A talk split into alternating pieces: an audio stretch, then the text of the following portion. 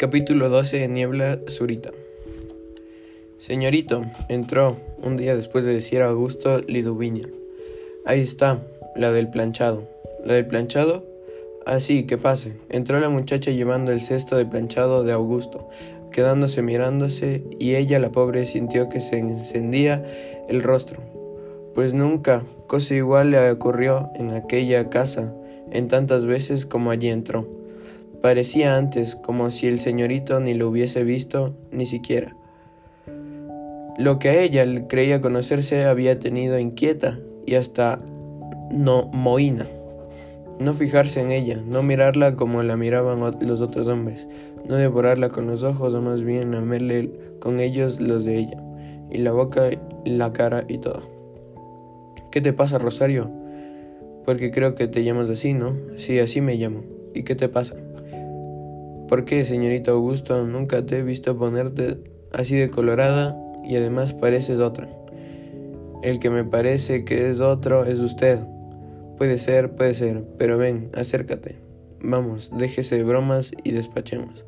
¿Bromas? ¿Pero tú crees que es broma? Le dijo con voz más seria. Acércate, así que te vea bien. ¿Pero es que me ha visto otras veces? Sí, pero hasta ahora no me había dado cuenta de que fueses tan guapa como eres. Vamos, vámonos señorito, no se burle. Y le ardía la cara. Y ahora, con esos colores totalmente del sol. Vamos. Ven acá, tú dirás que el señorito Augusto se ha vuelto loco. ¿No es así? Pues no. No es eso. Es que lo ha estado hasta ahora. O mejor dicho, es que se ha estado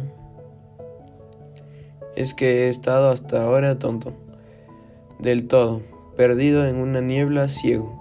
No hace sino muy poco tiempo que se me han abierto los ojos. Ya ves, tantas veces como has entrado en esta casa y te he mirado y no te había visto. Es Rosario, como si no hubiese vivido. Lo mismo que si hubiese vivido, estaba tonto, tonto. Pero ¿qué te pasa, chiquilla? Es lo que te pasa. Rosario, que le había tenido que sentar en una silla, ocultó la cara en las manos y rompió a llorar. Augusto se levantó, cerró la puerta, volvió a la mosita y poniéndole una mano sobre el hombro le dijo con su voz más húmeda y más caliente, muy abajo, ¿Pero qué te pasa? ¿Qué es eso? ¿Que con esas cosas me hace usted llorar? Don Augusto. Ángel de Dios, no diga usted esas cosas, don Augusto. ¿Cómo que no las diga si he vivido ciego, tonto, como si no viviera, hasta que llegó una mujer, ¿sabes? Otra, y me abrió los ojos, y he visto el mundo y sobre todo he aprendido a ver a vosotras las mujeres.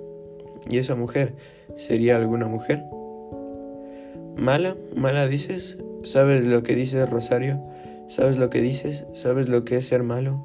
¿Qué es ser malo? No, no, no es mujer, como tú, un ángel. Pero esa mujer no me quiere, no me quiere y no me quiere y al decirlo se le quebró la voz y se le empañaron las lágrimas los ojos. Pobre don Augusto, si tú lo has dicho, Rosario, tú lo has dicho.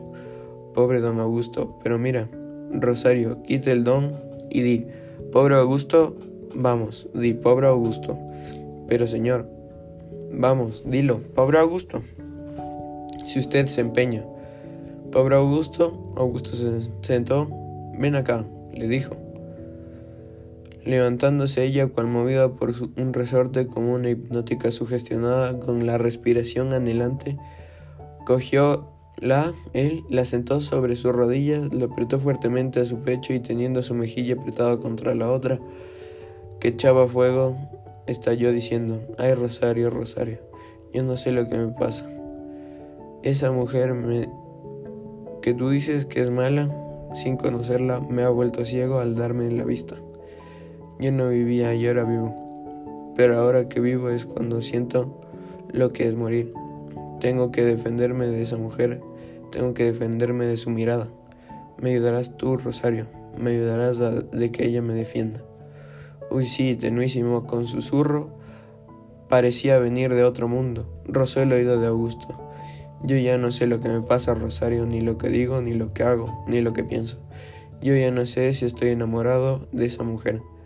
Si esa mujer a la que llamas mala es que yo, don Augusto, Augusto, Augusto, ¿es que yo? Bueno, cállate, basta.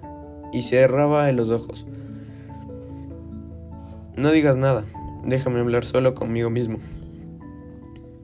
Así he vivido desde que se murió mi madre, conmigo mismo, nada más que conmigo.